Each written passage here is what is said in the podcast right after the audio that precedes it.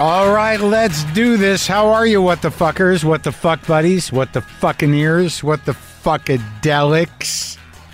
What's happening? Look, folks, be safe. Wear your fucking mask. I'm not telling you. I mean, you know, I go on a hike. I go on a hike and I bring my mask. I got it on my chin. And I've honestly no people on the trail coming at me for, you know, 20, 30 feet or at all. Not wearing it. If I see someone coming 20, 30 feet away, put the mask on. We all put our mask on. Nod. If someone's not wearing a mask, they're coming at me, and they're looking, giving me the stink eye. Under my breath or in my mind, I'm like, hey, I might have it, dude. I'm helping you out. Why are you giving me the shit face? Stupid. Don't give me the shit face. You think I want to wear this? I'm wearing this so I don't fucking kill you with my fucking dandelion of virus coming out of my mouth. Who knows? Today on the show, George Lopez. I'm going to talk to George Lopez, okay? I'm going to talk to George Lopez. George Lopez, I've known of. I've met a few times. I've seen him around over the years. But he did give me a ride from the airport in his limo once. Didn't have to do that. Could have just big-timed me. Nice seeing you, man. Good to meet you again. I got to go. Nope. Said, I'll give you a ride. Went to his house first and had the driver drop me at my house. And I had to remind him of that during our conversation. I will be talking to George Lopez shortly. Hey, I just wanted to thank all the people. I went to my P.O. box. I hadn't been there in a while. Thank you for all the cards. Like, these are you guys who write the cards. Like, someone brought you up. Well, you know what to do. I didn't know people wrote cards anymore, and I've been getting some at the house. I get some from people I know, but there were just dozens at the my P.O. box from just people like you guys and writing nice cards. It's really a beautiful thing. Lynn used to write cards, thank you cards. I got to figure out how to be a person. I really do. I want to. That's what I want to learn. I want to learn how to be a person that does things, nice things. I think I can do it. Don't you? Yeah, I think so. I went and did the COVID test here in LA, like every other person. I was told that there was a place I could go pay $125, get one results, you know, in a half hour. And I'm like, no, I want to go through the regular person thing. I don't need special treatment. That sounds like a racket anyways, but I called them because I was online on the traffic line waiting for the regular one. And I'm like, wow, this looks like it could be a few hours. So I just said, well, look, if you got an opening like in the next 15, 20 minutes or in the next hour or so, call me up. But they never called, and I went all the way through the big, long line at Dodger Stadium. I had that experience. I had the COVID-19 test experience at Dodger Stadium, like many Angelenos. You get there. They've got videos for you to tell you what to do. They give you a bag with your toys in it. You got the swabber toy. You get the... test tube with the liquid in it, toy, and baggies. So I did that, dropped it off. I haven't heard from him. Everyone I've talked to said like 1 or 2 days, and it's been, well, you know, it was 2 days. I'll know. But yeah, I got to be honest with you. I don't think I have it. I do not think I do. And if I do, it seems I might have the better one to have. And also, if I do, by the time I get my fucking test results, I'll be more than halfway through my quarantine. But I don't think I do, because here's my deal. You know where I'm at. I'm in a lot of grief that comes and goes, and I've got a sick cat. And I let the grief happen as much as I can, but I do stifle a lot of feelings. And that means, like, that shuts down my chest. I'm a guy who holds stress in their chest. And if I'm trying to shut down feelings, I'll have a hard time breathing. Here's how I know it's probably not COVID is when I cry, my chest opens up. Maybe that's the treatment that they're missing. People need to they need to cry to kill it. I don't want to trivialize that at all. I never really put it together until I was talking to my friend Michaela Watkins, and I've done it my whole life one way or the other, that if I have some big overwhelming fear or feelings or something that's out of my control that's causing me pain or panic or dread, that or fear, those are, I guess, all different words for it. What I'll do is I will make it about me. I will personalize it. I will make something as extreme, usually around my mortality or around some sort of sickness. Every time I've done a big show, before I've done a special or a Letterman appearance or anything, either I'll think that I'm losing my voice or that I'm getting a cold sore. And sometimes I've managed to almost manifest both of those things. And if I'm just terrified of something or this just this horrible feeling of loss and pain and dealing with the anxiety of monkey right now, it's like I just will develop symptoms. I will decide I have COVID or I have lung cancer, I'm having a heart attack, because if I can make my fear something I have control over, like obviously I don't have control over really having those things, but I can go get a test or I can get through it or I can realize that I'm being crazy or whatever, something that I can do something about, then it's somehow comforting to me. Or it's somehow grounding, or it makes it easier for me to process. That's easier for me to process. But ultimately, it's avoidance, and it's a weird thing that my brain does, as opposed to sit in the fear or the pain or the sadness or the anxiety. Why not, give myself something that I can make up or something life-threatening to obsess about? I guess it's a survival tool, but it seems more to be an avoidance tool. I don't know, but it's something I've done most of my life. But here's the thing. Here's what's going on with me and why I'm exhausted. There's a good possibility I'm deeply emotionally exhausted because I'm sleeping, but I'm not sleeping good. I got Monkey, who's, on his last legs.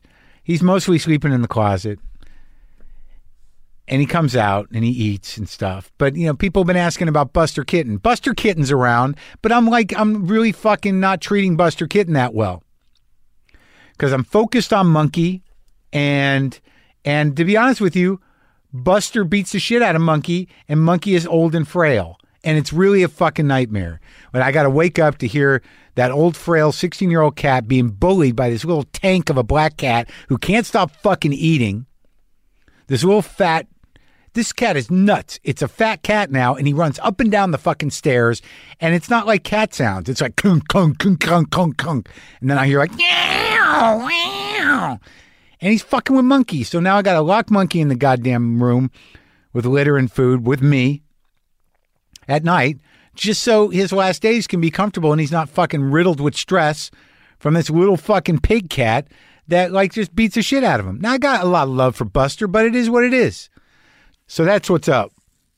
That's why my chest is like it is. That's what I believe, but I'll let you know. So Carl Reiner died, and you can listen to the 2013 interview I did with him. It's available in whatever podcast feed you use, and at WTFpod.com. And, I interviewed both him and Mel Brooks. There's a beautiful story on the Carl Reiner episode about the two of them that I also told on Letterman. It's very nice to actually have a personal Mel Brooks, Carl Reiner story. It's one of my favorite things in my life, was talking to those two guys and having what happened happen. And I'm just so glad that when these people pass, and he lived a good, full life, this guy, Carl Reiner. I tweeted, Carl Reiner was great. He was just getting started. Life is unfair. And I thought that was a very Carl Reiner-like joke, and he would enjoy it. But he and Mel Brooks were friends. They used to spend, I believe, almost every night together for years. They loved each other, and it's a beautiful friendship. And I wanted to play this clip from Rob Reiner. I talked to him in 2016. And this is obviously Carl Reiner's son. No slouch in the showbiz himself. But he talked about the special thing that Carl and Mel shared. But, I went to your father's house, and he says he hangs out with Mel every night. Mel, Mel and my dad every single night. Really? Every night? Yeah, virtually every night. That's really something. Listen, it's wonderful that they have each other. They met each other when they were in their 20s doing the, shows. And to have that kind of bond and that bond to stick, and they make each other laugh, they enjoy each other's company. They both lost their spouses recently, so they have that. And they say that, you know, they watch any movie that has Secure the Perimeter in it. They watch it. Do you go over there? Do you? Yeah, I've been over there. I was over there one time when they got into a huge fight over it was an appearance that Mel did on the Carson show, and they were arguing about, it was like the Sunshine Boys, they were arguing about who got the, you know, which line got the biggest laugh, and Mel was a guy who was played an expert on wine, he could detect any wine, and they blindfolded him, they gave him a glass of wine, he tasted it, and he went, I think it's a red, it's a Cabernet, it's 1970, and Carson says, no, it's not, he says, okay, wait a minute, let me try. He takes another sip. Oh, yes, it's a red. It's a Bordeaux. It's a 1983. No, it's not that. He says, all right, let me taste it in. Okay, I got it. It's a white. And that was a big laugh. And then Mel says, that's the line that got the big laugh. And I said, no. My dad says, no, it was the line after that. It was the line after it. He takes another sip and he says, oh, I know what it is. It's chiclets. And that got a big laugh too. And Mel said, no, but the white wine got the big laugh. My dad says, yes, but it's not as funny as the chiclets, because here's a guy who was a wine expert who couldn't tell the difference between a liquid and a solid. That's the funny part. So they yelling at each other. And you're sitting there. I'm watching sitting there. It. I'm loving it. Beautiful. Rest in peace, Carl Reiner. What a tremendous gift your presence was all these years in the world of comedy and show business, and also just as a decent human being. So George Lopez, as I said earlier, we've met, but we never really talked. And he has a new Netflix special. We'll Do It for Half is streaming now. And I talked to him in just a second.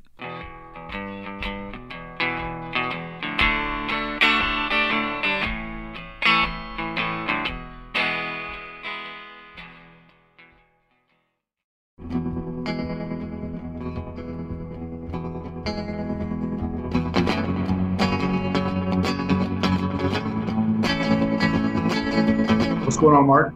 Hey, George. What's up, brother? How you doing, man? Good. I'm good. What do you got on the wall there? You a guitar player? I dabble a little bit. That's a Santana model there, the green one.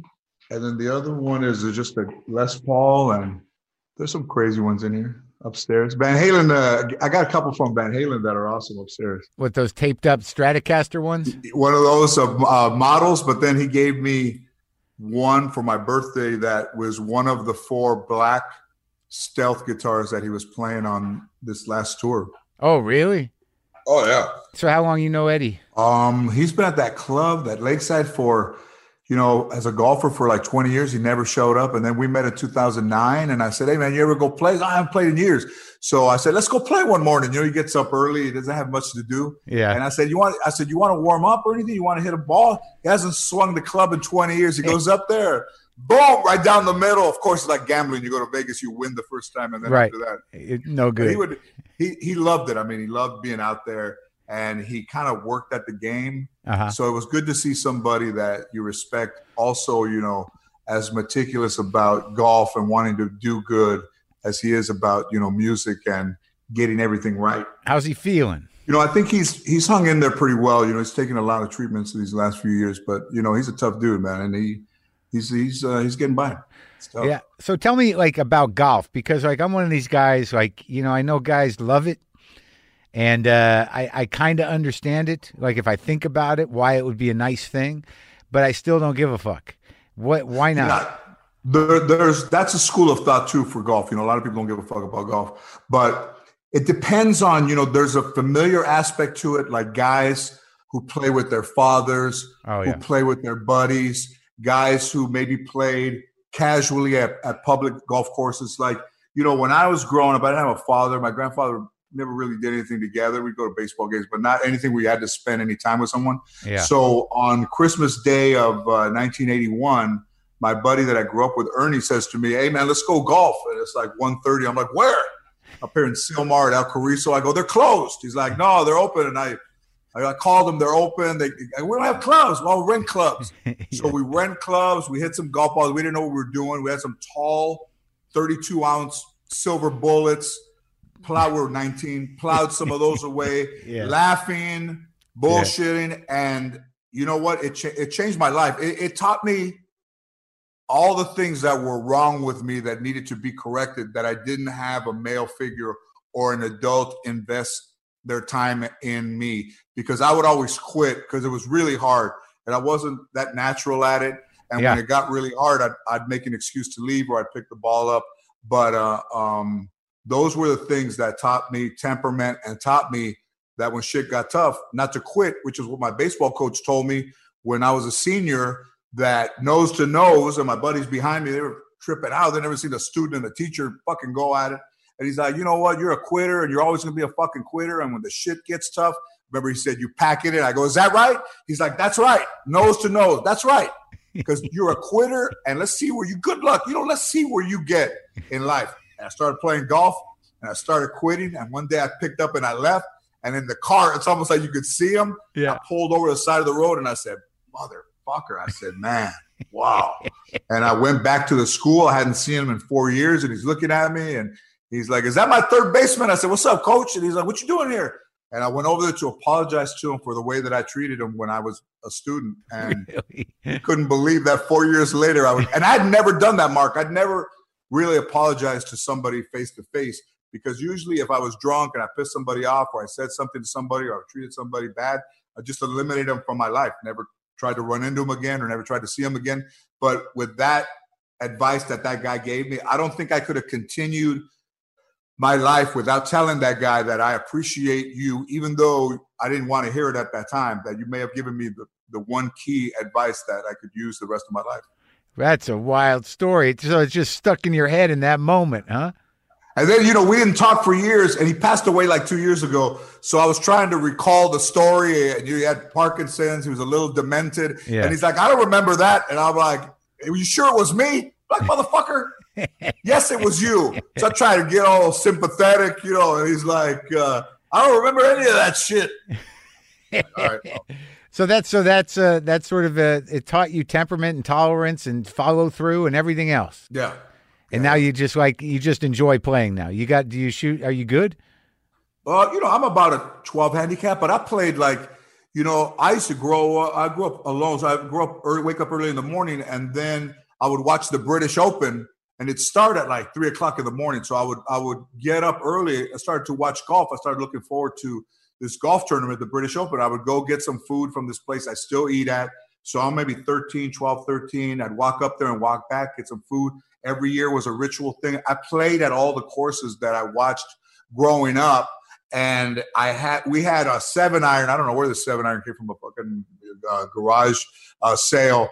And my grandfather used to use it to keep the dog in the backyard. He would put the 7-iron between the wall and the fence because the dog would push the fence and get out.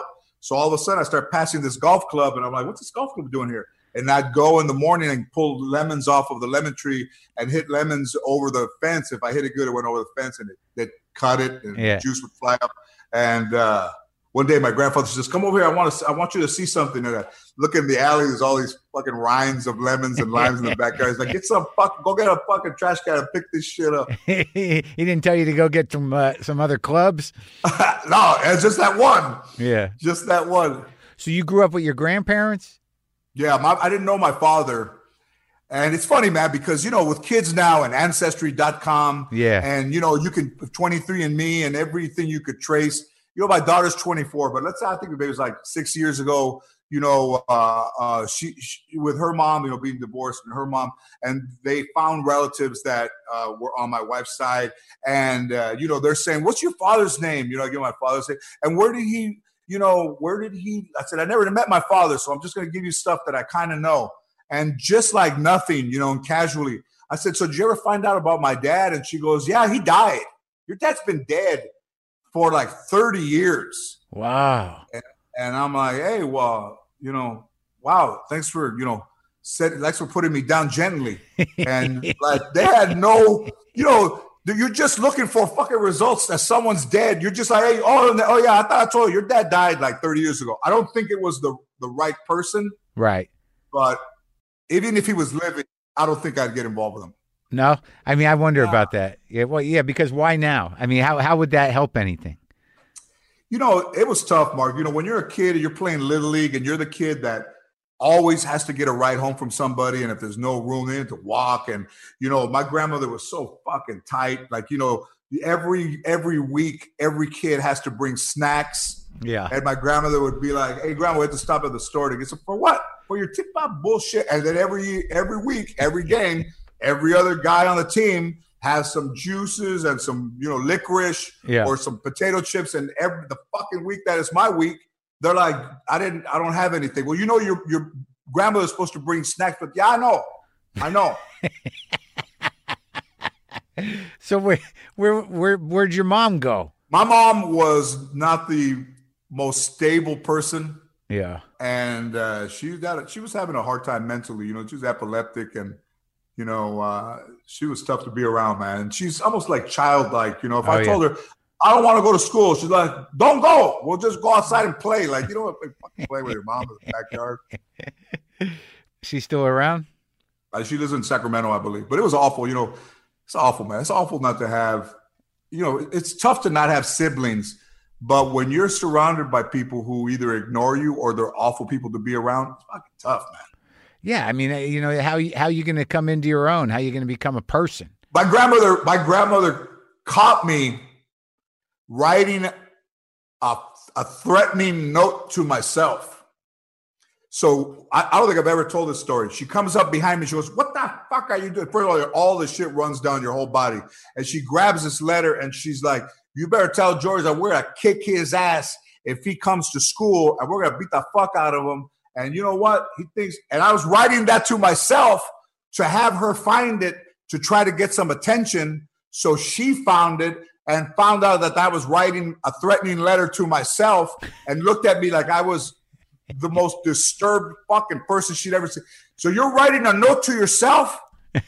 "No." What the? You're writing a note to beat yourself up. And you're just like, it's a cry for attention. Yeah, that was a plan, though, so you would get some attention from her? They would just ignore me. Get the fuck. I mean, oh my God. So they didn't want you. They just took you because you had nowhere else to go. I didn't have nowhere else to go. And listen, my mom, I took a bus ride from San Fernando, California to Sacramento on a Greyhound. My mom always went Greyhound in the early 70s. I was maybe 13. And she bought me a Playboy magazine to look at on the bus. And that may have single-handedly been the absolute worst thing that she could have fucking given me. How old were you? 13. Jacking off behind houses and fucking in the garage. You know, just every chance you could get to fire off. And, it's like the set me up for relationships where already you're remotely removed from people. Yeah. Now, if you can satisfy yourself, why would you need anybody else around? Yeah. So that was it. She ruined your brain. Lonnie Chin was the centerfold. Lonnie Chin. Oh, you remember? I guess you don't. Man, I don't pick them. You know, you're kissing the magazine. You're the catcher. Every time they caught me kissing the fucking TV. It was on Channel 13. It was on. When you'd watch, like, you know, Gomer Pyle and Gilligan's Island. Yeah. And they had those Chris Craft commercials for if you wanted to buy a boat. And I'm leaning in to kiss the TV, and my grandfather comes behind me. Fucking hit my lip against the TV. And back then, you know, I had all those rays that if it got wet, you could see little rainbows. Electrodes, you know, rainbows. And he's like, "Fucking kissing that TV." No, he goes over there close. He looks to the side. You can see saliva on the TV. Like, shit, fucking kissing the TV. All before I was 15, by the way. Oh, my God. And you were the only kid in the house? The only kid in the house. It was awful, man. But did you have cousins and shit? I had some cousins, but they didn't like me because my grandmother was raising me, and they were just tough people. And oh, my God. Where'd you grow up? What part of? I think I'm making it sound more fun than it was. No, I grew up in the San Fernando Valley in this tract home, right by Brand Park, right by the 5 freeway in San Fernando Mission. But the saving grace for my childhood was that in that cul-de-sac, there was a lot of cul-de-sacs in that area, that I met some of the guys that I'm still friends with today.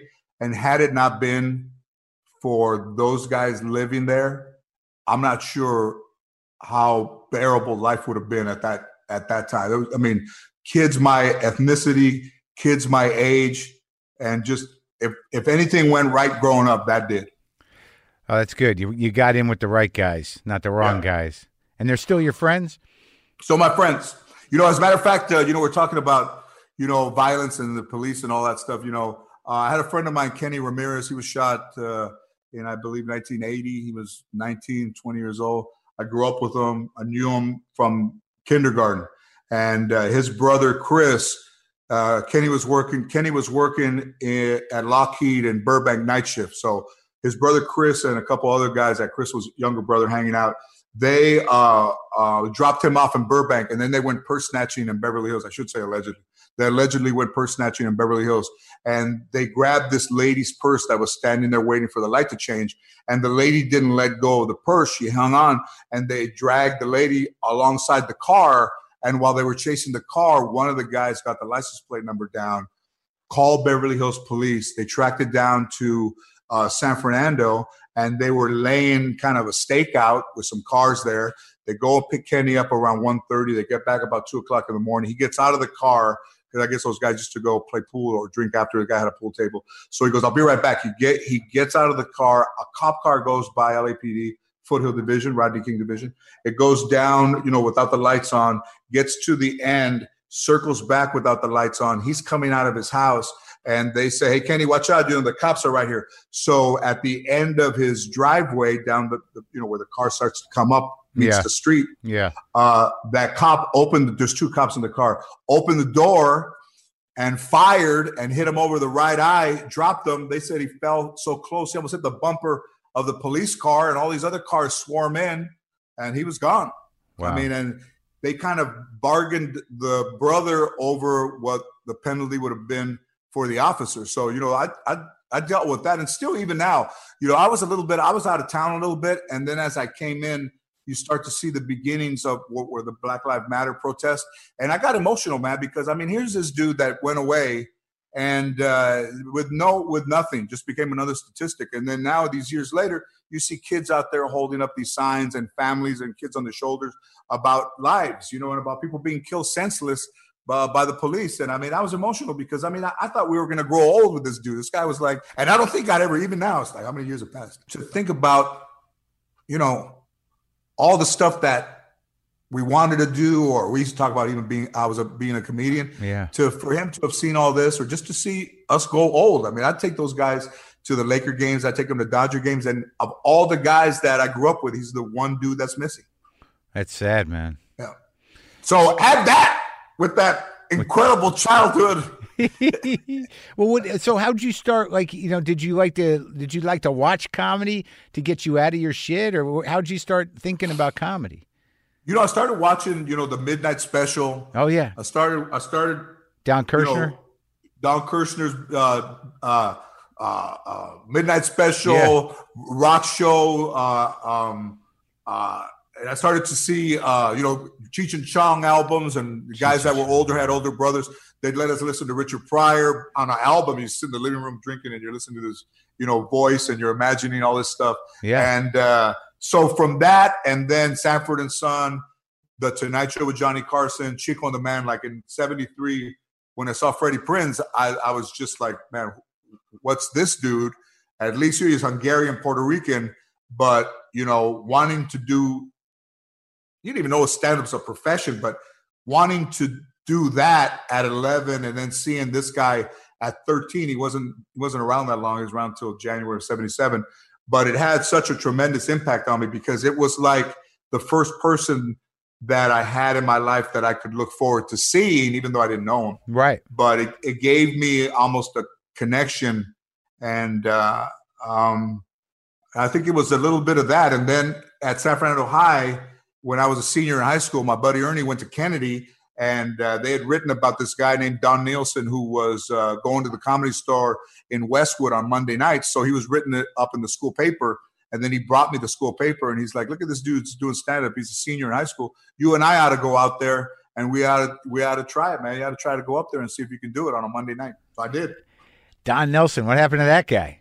Don Nielsen was a little bit of an actor. He was doing some Budweiser commercials. He was in the 80s. Yeah. And I think he was still doing a little stand-up. I don't remember if I met him, but he was at that time the epitome of the tweed jacket with the patches then the knitted tie. Yeah. And the khakis. And he just looked perfect. And back at that time, you know, Joey Gaynor was at the Comedy Store in Westwood, Holly Mandel, Tim Thomerson, Ollie Joe Prater, Shanlin, and those guys that, you know, John Fox, late '70s. Oh, late 79, summer of 79. Yeah. And even though I didn't really know those guys, I was kind of around, but to see those guys at that time, and then, you know, to go to the Comedy Store on Sunset and just hang out. And, you know, you see David Letterman there. I saw Pryor there. I saw Robin Williams, you know, Yakov. So at those times, almost now, if you look back, those guys almost seem like, you know, icons or dinosaurs amongst you know, humanity. That those guys now are so iconic, that they almost look like they didn't exist. It's been so long. That's true, except that, you know, you can still go see Yakov. Yeah, and you know, he's the first dude. He used to go to the Comedy Store. Danny Moore had a workshop at the Comedy Store cross street. In the original room, but then sometimes across the street in that annex. Yeah. And we went in there early, and Yakov Smirnoff was on stage. He did an hour, his show, verbatim, where he would even look into the audience and go, how's your name? Even look at the chairs. That dude had it down. I'd never seen anybody do it like that since. There's a lot of guys that, you know, Denny Johnston still does the same stuff.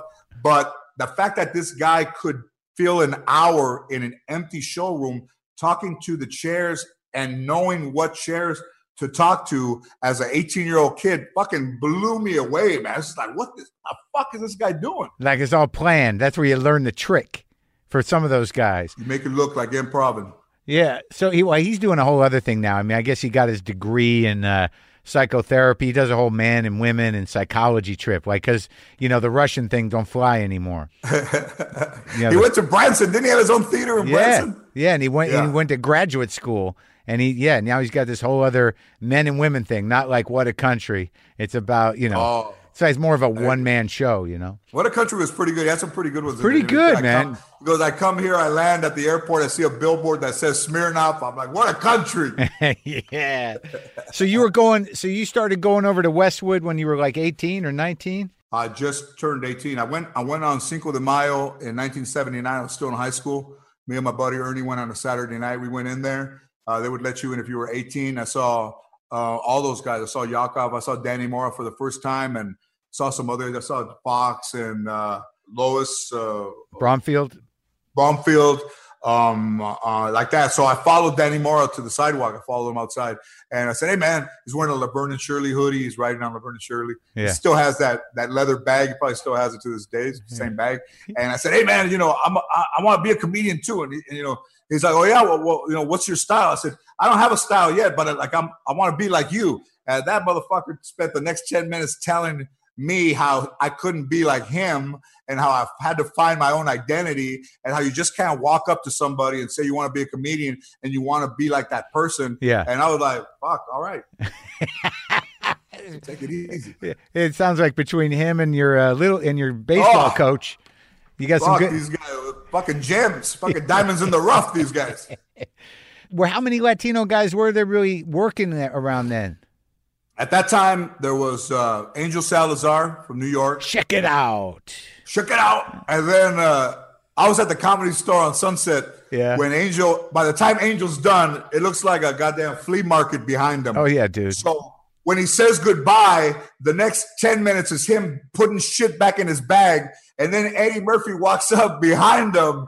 Yeah. And now as he has his back turned, this place is going fucking crazy. Eddie Murphy goes in there with a leather jacket, fucking sleeves rolled up, it's hot as fuck.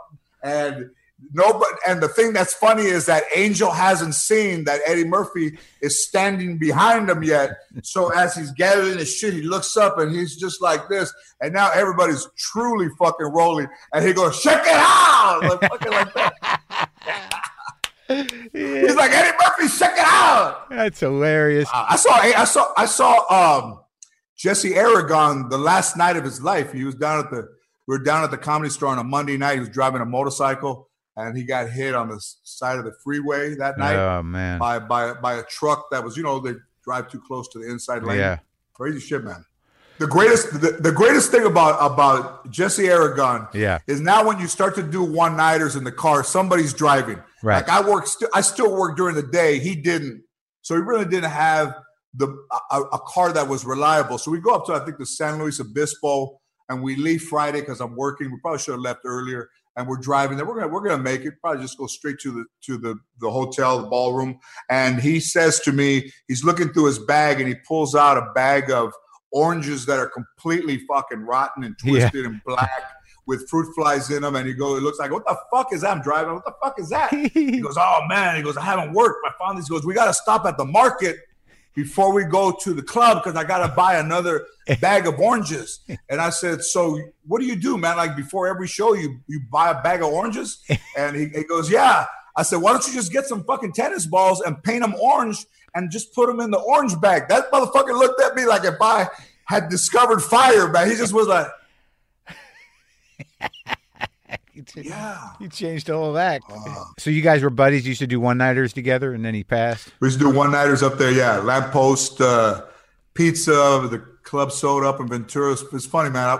On a Sunday, I'd invite my friends, and it's not glamorous, when you're starting out on a Sunday. Yeah. And Mark Wilmore was up before me, and there was a guy in the front row with his foot on the stage, eating popcorn out of one of those coconut bowls, and Mark Wilmore says to me, if that motherfucker right there is talking, I'm going to beat his ass. So the guy's talking, Mark Wilmore is going at him, and he leaves early. And then I go up and I tell my buddy, I said, if this dude is talking shit, man, I'm going to go at him. And of course he's talking shit. I grabbed that popcorn bowl upside down and I flung it. And it went like a frisbee, fucking cut him right here. Yeah. Show's over. Yeah. Bob Zany that was a Bob Zany gig. The dude's bleeding from a slice like a stuck pig. That shit running outside of his face. Yeah. He thinks he's gonna lose an eye. And the next day, Bob Zany calls me. It's $25.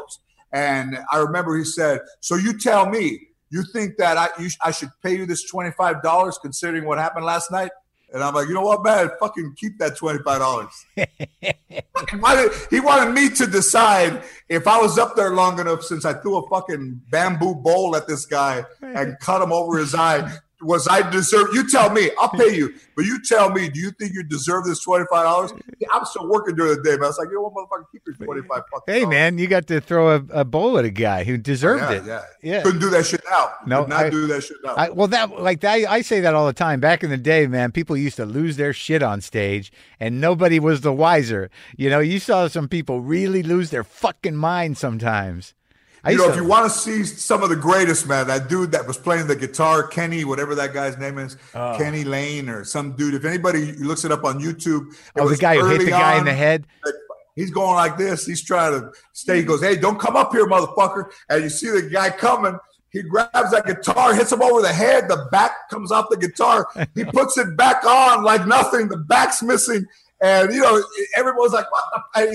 He tries to play it, and he goes, you saw him, folks, that guy just came at me. And everybody's like, no! Yeah, that's crazy, man. Crazy shit, man. So when did you start doing the TV? Like, one thing I don't know about, there was a time there way back when people gave a shit about, the Mencia thing, where I talked to, I talked to Barcena, and I talked to some other cats, and there was I never knew if there was a Latino circuit when you guys were starting out. The thing was that, It started like this. Like, I don't think I've ever told my story. I would hear, because I didn't go to the Comedy Store, even though I started the Comedy Store. I didn't really spend my time there. And I would hear about this doorman that was doing my material. This is okay, yeah. And I'm like, who is that? They're like, it's some dude like Mitzi's driver. He's a comedian, and Mencia had a little bit of heat in the early '90s. Like he was daring, he was out there. It was a bravado.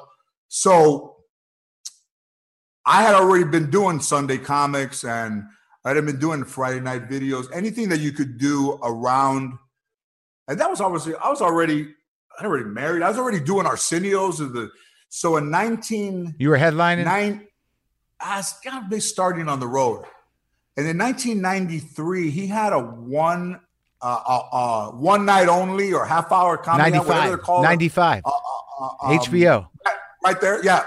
So when it premieres, the next morning, I have like 40 calls on my answering machine. And they're like, yo... Lope, you got to see this dude. Man, this dude's doing your shit. I'm like, where? And on that, I got a copy from my lawyer, a copy of his half hour, his HBO special, half hour. It was a 21-minute special. 14 minutes of his 21 minutes was mine. Jeez. So holy shit. We went to HBO. But aside from that, I went to the Laugh Factory on a Saturday that week that happened. And as I pull up to the valet, he's waiting by the valet. And I look at him and I go, it's not the time, man. It's not the time. I just want to talk to you. I go, dude, leave me alone. I said, man, it's not the time. Don't follow me. Follows me inside. I just want to, I said, listen, man, fucking stay away from me. It ain't the time. It ain't the place. We go upstairs. He's like, listen, you don't understand. I grabbed this dude with both of my fists, spin him around, throw him into the corner of the Laugh Factory where you start to take the stairs back by where the DJ is. Yeah. I get him. I have both fists in his shirt. I'm picking him up, and I'm going like this. Mark, I was going to throw that motherfucker over the balcony while the show was going on. So I'm back like this, and my wife grabs my arm. And she's like, he's not worth it. Leave him alone. And fucking Mencia with his fucking bumblebee fucking body is down on the ground looking for some, medal he was wearing. Yeah. And I said, man, get the fuck out of here, dude. And I don't think I've seen him maybe once or twice in that time. And it's like, it's all good. It's like, listen, man, I don't have an axe to grind with that dude. It's so long ago. It's almost fucking 30 years ago. I mean, but that dude was about as felonious joke thief as there may have ever been. Oh, for sure. Yeah. I mean, he had he did it to a lot of people. And I guess he paid the price. That's for sure. Well, he paid the price because, you're the fucking man in the iron mask because, you would hear stories that there was a headliner at the Riviera in Las Vegas. And he closed with that joke where the two kids are eating breakfast. And he goes, how about some fucking oatmeal? And the mom slaps the kid for saying fuck. And you ask the other kid, what do you want for breakfast? I don't want any fucking oatmeal. So the headliner closes the first show with that. Mencia's the host at the Riviera Sharipa's room. He closes with it as he's doing his set, the beginning of the second show. The headliner comes out of the room. He's literally chasing him in the showroom, trying to catch him for using his shit. It even goes outside the Riviera. So I didn't really work there, and I saw Sharipa early on, and Sharipa's like, you probably want to know why I never booked you. And I'm like, yeah, why is that? Why didn't you book me? He goes, I had Mencia, same jokes, half the price. So when you started out the Comedy Store, and then what? You just started touring, or how did that go? Like, I mean, when did you get? I started to go on the road. I was working over there at the Ice House, so I kind of tried to stay out of Hollywood until I had a little bit of some legs, or consistently, I could be consistently funny. It didn't come natural to me. Oh, you stayed over there at the Ice House at Bob Fisher's place? I stayed over there. I worked at Igby's and the Comedy Store and the Improv, especially the Improv on Melrose. It's a tough room, man. So I stayed out of there. It is a tough room. I had some consistency, and so for a few years. So I was over there hosting the shows on the weekends. Not a bad gig, man. And I got a chance to get on stage and host this stuff and at the Ice House, write stuff at the Ice House. Yeah, yeah. I mean, that's like a classic old room. I mean, it's weird. I used to when I was living over in Highland Park, I'd go work there because it was close. And Fisher would let you, you could do an hour there now. I mean, was it ever a really popular place, or was it always sort of off to the side? Yeah, it was pretty popular for the area. I think they pulled from, Pasadena and Altadena. There was nobody from Hollywood going. Kippadada. He used to come in. Steve Bluestein. Oh, yeah. Oh, this dude, Ron Jones and Flame. Ron Jones and Flame. So Ron Jones would go into this box at the end. You're a fucking magician. Fitting into a fucking box at the end. Like, nobody knows he's in the fucking box. Right. So he says to me, when you go up there, vamp a little bit because I got to get out of this box. So... he wraps it up. He said he just disappears and Smokey's in the box. And the box looks way too small for this guy to fit. So nobody is going to assume that he's in the box. Yeah. So I go up there and I said, listen, take care of yourself. We have another show coming in. So if you guys could get out as quickly as you can. I leave the stage. And as I get back there, they say, man, you're supposed to – that dude's still in the box. And I look and people are starting to get up and he's in the box. And now we're like, what the fuck? So – he's in the box. Yeah. Probably in the box 35 minutes. Come on. He comes out. He's drenched in sweat. He makes a move for me. He grabs my shirt.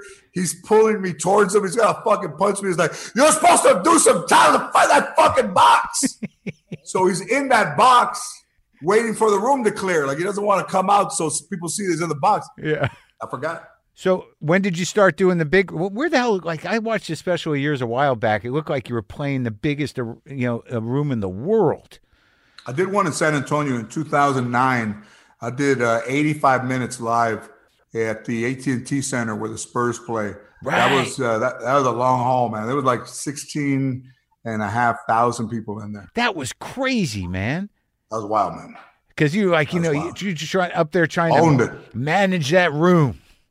Go owned it. Yeah. Imagine, man. And I had them, I had them all in one place. I didn't have any hot spots. I didn't have anybody yelling out shit. I had them. I don't think you could do that now with politics being the way they are. Yeah. You're going to get some bullshit going on. But I saw you, though. You were locked in, man. I was in there, man. Locked in there, brother. But I used to see you come up, like, when I was starting out, or not starting out, but, I mean, you're only a couple years older than me, but you used to go up to San Francisco a lot. Oh, yeah. That's why I met you guys up there. Yeah, I think it's the first time I met you in San Francisco. You come in to Comedy Day in San Francisco, even though they don't do it anymore, was really one of the coolest things, one of the greatest things that I've ever been a part of to this day was that day in the park and having everybody be cool and everybody from different clubs out there and everybody's trying to bring their best guys and Jose Simone. Up there and Ungayo and all these dudes, all in the same spot. Really the only time you'd ever see those guys all in the same spot. Yeah. Johnny Steele and Will. Johnny Lopez. Yeah. Johnny Lopez. Yeah, that's his name. Alex Bennett. We met on Alex Bennett. That motherfucker. Oh, my awesome, God. Man. He'd just sit there and talk about, like, anyone else got a stomach ache? I got a stomach ache. Does anyone have a stomach ache? I know, man. I was in there one time with Al Goldstein from Screw Magazine. Oh, he was tongue kissing young chicks in there to get tickets to go to a concert. Just a whole buffet of Jewish pigs. Oh, man, those dudes were nasty. Al Goldstein was nasty, man. It was like by the time I got there, no one even really, the audience never showed up there and no one was really listening, but you still sat there with three comics. You get up at 6 a.m, go sit there for 3 hours to listen. Oh, keep you the whole time. To listen to Alex complain about shit. No, and he would do those remotes, like he'd do them at the Walnut Creek Punchline. Oh, the worst. He'd do it in San Francisco. I think maybe Sacramento did them. Oh, they did them everywhere, dude. I did it at a fitness center in Stockton or something. Fucking 6 a.m, you're doing comedy at a fucking fitness center. I don't know, man. Wow, bro. Yeah, man, I remember all those guys up there. Bobby Slayton. One of the best ever. Bobby Slayton. So when you started touring heavy, what year was that? When you were just doing when you really started to hit the clubs. So you go to you do the Ice House and then you do Igby's for a while and then what? You start to come into the improvs and you start doing. Then I start going a little bit of the improv. I met Arsenio. It's funny. I had a time at the improv on Melrose, and I would always talk myself out of going. I'm not gonna go. I'm going to go 7:45. I'm not going to go. Yeah. At that time, I wasn't going to go. I end up going, and I meet Arsenio. His show had just started. It had been February of '89. And Scott LaRose had gone up before me. He's like, do you mind if I go ahead of you? So Scott LaRose. While Scott LaRose was up, Arsenio and his crew come in. I ended up getting Arsenio out of that. Scott LaRose went up because they had another time somewhere else. I think he ended up doing it later, but I became almost like a staple on Arsenio. That helped a lot to be able to do that. Oh, when he first started with the talk show? Yeah, Scott LaRose. I hadn't heard that name in a while. Getting pictures. Remember, he was doing all the commercials, man. That dude did all the commercials maybe a 5 or 6 year period. Yeah, him and Kevin West was the other kid. Kevin West. He was at the Comedy Store. Little guy, little mousy guy. Kind of looks like Scott LaRose. Man, crazy, dude. Yeah, so Arsenio. Now, when did you, when you look at your audience, from the beginning, is it did you find that you had a pretty immediate Latino following? Was it big? No, I was, I was moderately amusing. I wasn't edgy. I wasn't political. Yeah. I was doing stuff that, that was more Latino, flavored in, some politics, more about, Taco Bell stuff. Yeah. Car named after that. Mundane shit, So not really. And at that time, there wasn't really a huge amount of Latinos even going to clubs. Why is that, man? So it was just a different feeling for them. That was almost very, very a white thing to do, was to go to a comedy club. So over the years, they would start to come out. They didn't really know how to behave. They'd fight. They'd be kind of like, shut the fuck up. There's no decorum. They try to leave on checks. Uh-huh. And gradually, they started to get an identity and know how to behave themselves when they went to a show. But when I started doing theaters, they would yell out shit, thinking they're helping. Yeah. There would be full-on blows in the crowd. And, I ended up, even back then, I ended up hiring my own guys to patrol the room because without those guys, you couldn't get through your set. But you were making most of your money just doing headlining sets? Yeah. In the 96, 97, I was already making over six figures a year. Oh, so that's you were one of those guys. You were 96, 97. Because I never understood it, but you did door deals back then, right? I did door deals, and I remember because I did a lot of the improvs, and you'd stay 2 weeks in Addison. That club's still there. My goal was 16 shows in 2 weeks. My goal was to make $1,000 a show. Right. And, over a couple of years being there, I think I'd made $18,000. I was so happy that I would, finally got to my goal of $1,000 a show. But you could have, but on a door deal, you could have made more. Could have made more. It was inconsistent, And a lot of times, sometimes you catch a good week. It's a lot of shows, dude. And all that stuff. That's shows. Jesus, man. It's a lot of shows. Brutal. So, where'd you find it? So you just built your reputation on the road. You were doing little TV sets here and there, regular on Arsenio. You do The Tonight Show with Carson or no? I did. I did November of 91. Yeah, it's funny because I was a couple of months before that, I had auditioned for Shapiro West, Diane Barnett. They had Jerry, Jerry's show was on. And Macaulay was Macaulay trolling at the Melrose Improv. The Booker, and, yeah. The Booker, Jim Macaulay. Yeah. And I was up on stage, and he's looking at me. He looks at George Shapiro. He goes, "You handle this kid right here?" He goes, "No, we're looking at him." He goes, "Well, if you handle him, tell him, to put some stuff together and to give me a call in a weekend to come by my office." And so when I got off, they go, "Hey, we think we got you The Tonight Show." Yeah, fucking do anything. But they were standing right next to Jim Macaulay. And they did nothing. Got Diane Barnett, who, God rest her soul, told me on the phone, yelled at me when I was asking about showcases, yelled at me, "Nobody wants to see you," on the phone. "You don't understand. Nobody wants to see you." That was my manager, Shapiro West. That was Diane Barnett. Fucking yelled at me. So nobody wants to see you. So you signed with them after that? Or you were with them? Yeah, but that was ready to go after that.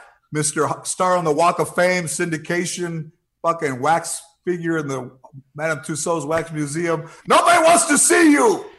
So you remember that too, right? You'll never forget that. I remember every motherfucking person. I remember every fucking ding, every dent. The greatest.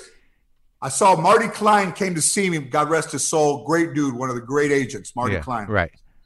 Marty Klein sees me at Igby's. I'm green, man. It's like 88. Yeah. 89. Sees me. Harvey Elkin, who was had everybody go through him at one time. Literally the Broadway Danny Rose of fucking, you know, Hollywood comedians.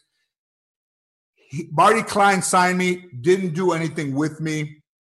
And then we went in there for a meeting, and Marty Klein doesn't know who the fuck I am.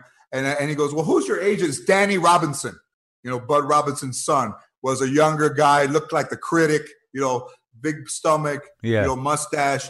So they bring him into the office, and I'm standing there, and Marty Klein looks at Danny Robinson and goes, would you start to work on getting this kid some work?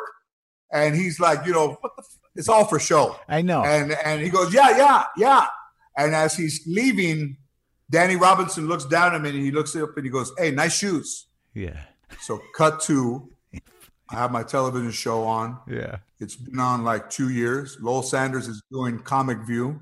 He says, hey, will you introduce me for Comic View? I said, nah, I'm working, dude. He goes, just it'll take 5 minutes, man. Just leave. You can introduce me, and then you can go back to work. I said, I don't know, Lowell, man. So I was like, how can you leave, you know? So I left. I went over there, got out of my car. I'm still, like, in the show thing, like a suit. Yeah. Almost like that scene in Goodfellas where they walk in, they go down the stairs, they go through the kitchen, they go through the back. He walks on the stage. I go, here's a guy, Lowell Sanders. They go crazy. I leave. I walk back out. People are, like, tapping me on the back. Hey, George Lopez. All right, George Lopez. The last dude at the door is fucking Danny Robinson. And I walk up to him. I look down like this. I look up. I go, nice shoes. I fucking took off. It's the last thing I said to him. Even. You're even. You know, it was the spite. You know, I don't think it's healthy. No, I know. But I think somebody who succeeded against high odds knows, you know, when we were doing the television show, the woman who played my mother came in. She was an acting coach. Yeah. Went to school with Powers Booth. Was related, you know, worked with all these incredible actors. And she comes in one day, and she's very demure. She's like, I need to ask you a question. Like, how did all this happen? Like, what motivated you? And I go, spite. Yeah. I go, fucking spite. Me too, dude. And she goes, that's not very healthy. I said, hey, got your ass here. Oh, man. Listen, spite for the person that can handle it can ride that shit like a rocket, and it'll never let you down. You'll never run out of spite either. No, you won't. I don't know if it's good, but but I can't. When I was starting out, I can't tell you how many times I would call Dave Becky and go, why the fuck is that guy doing that? Who the fuck is that guy? He got it? How the fuck did that guy get that? But ultimately, my spite, it never paid off. Like, it, you know, I ended up turning things around in my fucking garage. So I was never great at the spite, you know? Well, you know, listen, you know, you and I don't really know each other. I saw you at the airport one time. We were always cordial to each other. When you gave me a lift. But I did give you a lift up. Yeah. Yeah, you saw me at the airport. You're like, get in the car. Come on, back in the car, dude. When the president did your show, I was so proud of you, man. As a comedian, as somebody in the trenches, I said, man, that's beautiful. Man. Yeah, it was something else, man. He came over to my house. Thanks, buddy. And thanks for the ride. Yeah. I didn't know. You're welcome, brother. Yeah. You're welcome. Yeah. But like, what was the big turning point, though? You know, you're making good money. You're married. That's going all right, I guess. But you... When did my wife had a friend that was an agent at Ed LaMotto's agent, big agent. She was like the secretary, and she called. I was living in a condo on Barham, maybe 1999, and she says to me, you know, there's somebody that wants to see you. He was working on this project with this producer. It's kind of hush hush. He wants to come and see you Friday at the Ice House. I go to Ice House on Friday. I see him. I'm drinking on stage. I'm like, maybe this isn't the right thing to do for a showcase, but I'm killing him. They're laughing. I'm drinking on stage. He leaves, and I don't see him, you know. And I'm like, where did this guy go? I don't know. I don't know who you were looking for. A year later, almost to the month, I get a call, and he says to me, "Are you still interested in this idea?" I'm like, dude, I don't even know what the fuck you're talking about. What idea? You know, my producing partner and I have an idea that you could be interesting for. Well. We found out it was Sandra Bullock, and Sandra Bullock came to see me at the Brea Improv. Imagine getting Sandra Bullock to leave her house above Marmont, up there by where Jimmy Kimmel lives. Yeah. And to drive the 65 miles to the Brea Improv to sit there on a Thursday to watch me. And she did. And as she, I said, follow me. And as she was following me, I kept waiting to see those headlights just veer off. Well, this is too fucking far. Yeah. And she came and she saw me and we had a meeting and we started to have more meetings and that became my show. And that show, like, you know, I don't think people realize that, you know, it went into syndication and almost became bigger in syndication. Right? It became bigger in syndication. Yeah. It was up against American Idol like the last 3 years. People love that show. Nickelodeon picked it up. My goal ultimately, you know, when we started to do the show and it looked like we might syndicate, my goal for me personally was to get the number for syndication. We were at 120, yeah. But also to be in production and syndication at the same time. And the only reason the show didn't come back is allegedly the president of ABC at that time was having relations with several actresses, and his decisions were not based on performance of shows, but they were based on where he could put these particular people into shows, allegedly. And then 2 years go by. The guy is now a winemaker, sends me a case of wine with a card that says, you know, I know you're upset with me. We haven't talked. You know, if you get a chance, give me a call. I called him and he apologized for not picking my fucking show up. And I'm like, you know, what good does that do me now? You fuck. We were telling you that shit 2 years ago. So that spite didn't go away. No, I was doing my talk show at that time. So, you know, as long as there's somebody out there with an axe to grind and they make a move on me, I'll always be successful. But the thing is that, like, the George Lopez show, it was doing all right. You're on a lot of years, right? Yep. But then, like, it was one of those things where in syndication it picked up a whole new audience of young people, I guess. And then absolutely. And so is that where you really became? Because I'm just curious, because I watched a new special. We'll do it for half. I just watched it. Yep. And it's pretty clear that, you know, you're one of these people, like, you know, you're kind of an inspiration and a role model and a guy who speaks to the Latino community in a very personal way. So I imagine that groundwork got laid with the George Lopez show, right? Right. You know, it's funny that, you know, when I first started to show up, you know, my wife had a higher opinion of me when we were married than when we were divorced. And she was usually how it works. That's usually how it works. Yeah.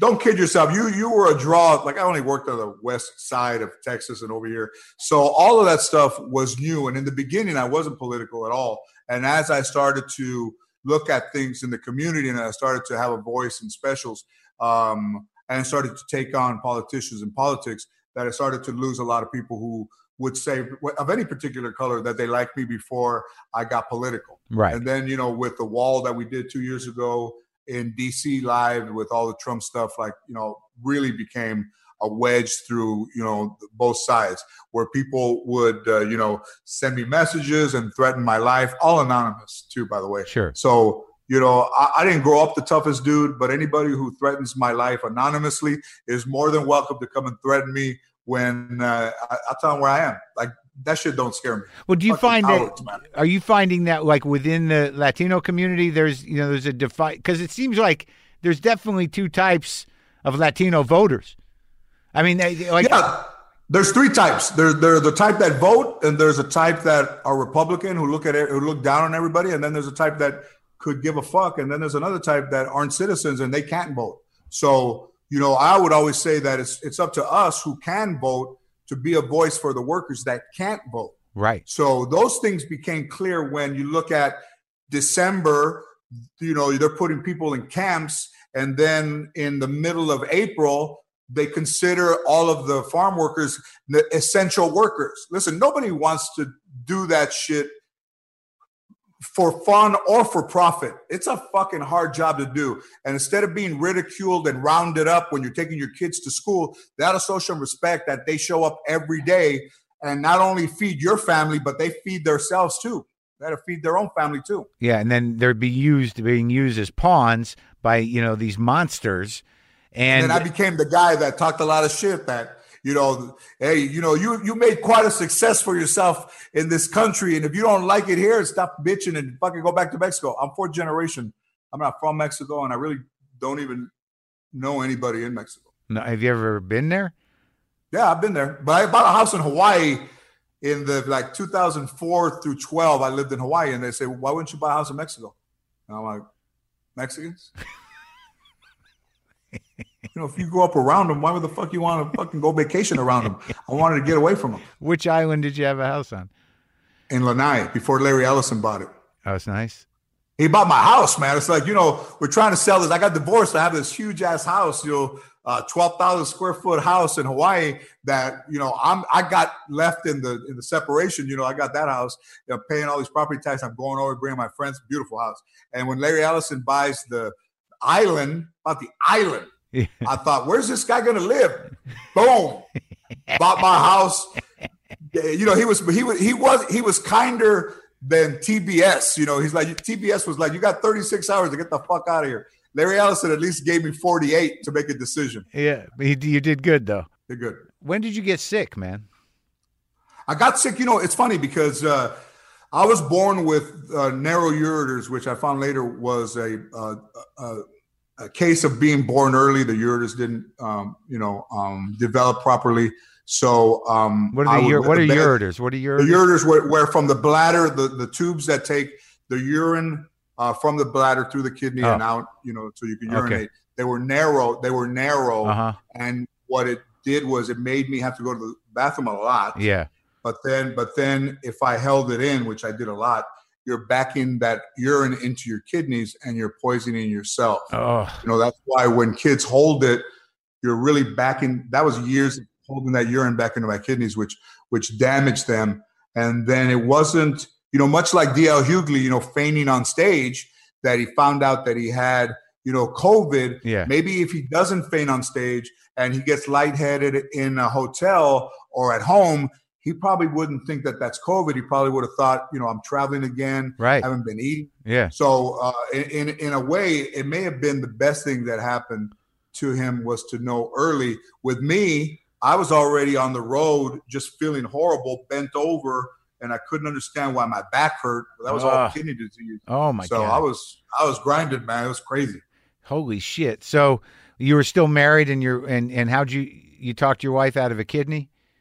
No, you know, it's funny, you know, when I found out I had advanced kidney disease, it's almost like in the movies, like you and I are talking, but you could see her sitting in a chair between us. Yeah. And the doctor comes in. He's like, hey, I don't know how to tell you this, man, but you got advanced kidney disease and you're going to need a kidney by the time you're 30, you're 45. I was 38.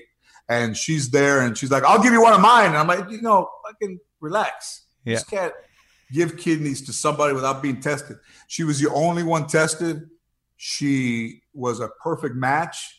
Her mother, God rest her soul, wasn't sure if she should do it. Yeah. So her and I had a conversation about if she wanted to and if she didn't want to. I didn't feel like she should have. I said, I'll leave it up to you, you know. And she did. Saved my life. And, you know, I was very disingenuous to her, but in reality, you know, it cost me a lot of money anyways to get married and divorced in California. But if there's anything that I do appreciate out of all my spite and all the fact that I talk a lot of shit about people and even was disrespectful to her, which I should not have been, was that I'm very thankful that after 15 years that she allowed me to, you know, continue my life. You know, you know, the same person that saved my life really made me want to fucking kill myself, but that's life, I guess. It's good she let you keep the kidney in the divorce. Oh, everybody's like, you know, you're going to give her back the kitty. Fucking imagine going to get coffee in the morning and some lady says, you know, I think you're a fucking asshole for getting divorced for your wife to get a cat. I said, you know, lady, it's like 6:45 in the morning, you know. Did you get that kind of shit? Oh, man, yes. People were mad at you? They were mad at me, man. But, you know, I don't know. Do you stay together for the sake of somebody, you know? Yeah, because they gave you a kidney? We had a huge fight one time. And she says, you should thank me every day for the way that you feel. And, you know, that's why they don't want donors to meet, because you could lay that guilt on somebody in a relationship. And I said, listen, if I could, I'd put my fist in my ass, pull it out of my asshole and throw it right back at you. So that's how bad it gets right before you think, you know, maybe I should be living in this house. Yeah, it's weird that you do like, but you have no choice but to be grateful underneath it all. You know, Nobody gave me the chance. You talk about in the beginning, there's a lack of appreciation that I didn't get until I got older, when I started to really become grateful for people who invested in me. Yeah. And she was part of that. Divorce is contentious, there's a kid involved, but I mistook that anger for the respect that I should have shown her for saving my life. Yeah, I didn't have kids, but my second divorce completely bankrupted me, and I fucking hated her, and I hated her lawyer. But she got me sober, and I always give her credit for that. And I used to thank her for it every year. I just, and she hated me, man. I'd send her this email to them, like, I just want to, thank you again. It's my anniversary. I got another year sober, thanks to you. And then finally, like just a couple years ago, she finally just said, "If I want to hear from you, I'll let you know." All right. That's done then. Yeah. There's no dissension like divorce dissension. No shit, dude. Even if you say, just go say hello. It's like, no, we hate each other. Just fucking go say hello. Yeah. No good. Like, no good. It's not going to go anywhere. So the TBS show, how's your spite level about that in retrospect? They were afraid, man. Coonan and, whatever that guy, White, whoever was the thing, they thought they wanted to get in business with me. We told them we were going to do what we did. They made Conan's side, or his people, made TBS believe that if they didn't sign Conan, they were going to lose him to Fox. Masterful move. Yeah. So he comes in. I blame Jay Leno. Jay Leno should have lost the Tonight Show and, like a man, taken his millions and walked away. That 10 o'clock show put me in a position where I was going to lose my show. Conan was the host of The Tonight Show. Fucking Jay Leno goes there at 10 o'clock. Conan looks bad. Conan gets fired from The Tonight Show, comes over to TBS. I move to Midnight, and this all happens because fucking Jay Leno couldn't just take his $1 million checks and stay off TV. So you blame Jay. I don't blame him, but if he had just taken his hit like a man and not cock block and go to 10 p.m., dude, you had the Tonight Show at 11:30. You mean you're going to do a show at 10 p.m.? Give Conan a chance to succeed or fail on his own without you at 10 o'clock. So, you're not mad at Conan, though? No, man, we're cool. I'm not mad at anybody, Yeah. I have little to complain about. It may appear, but... Nah, I'm happy, man. But with those things like that, when you trust somebody that you're in business with and they completely lie to your face, that it's hurtful, because I thought that show was important as far as late night and diversity goes. The people that did my show didn't want to do Conan's show. Conan's show would call over. I remember, and say, how can we get Sam Jackson to do our show? They don't want to do it. So. I was in a good spot there, and I wish I would have had. It's not something I would have liked to have done forever, but to get pushed out when you had been playing ball all along was a bit tough to accept. Well, yeah, you've definitely taken a few shots in show business, but you got to play in the big game. I got to play in the big leagues, baby. It's nothing's been better than having shows named after you and being able to meet some of the people that you admired growing up and become friends with them. And I have this love of music, I have this love of concerts, and I love golf. And I've been able to, like I said in the beginning, go play the golf courses that I watched on TV as that kid that wrote threatening letters to himself in that back room in San Fernando. And did your grandparents live to see any of your success? My grandmother lived to 2009. Wow. And my grandfather passed away at 64 in 1988. So what'd your grandmother think of your success? Did she give you any credit then? She was more complimentary to people that she would meet that would talk about me than she was to me. Oh.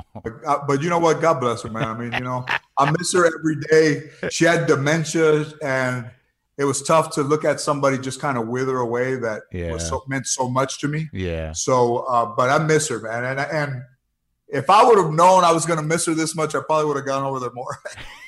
I guess that's always the way. It's great talking to you, George. You look good. I'm glad you're doing well. I like the special. It was good. Thanks, brother. Appreciate it, man. Right on. You take it easy. Talk to you.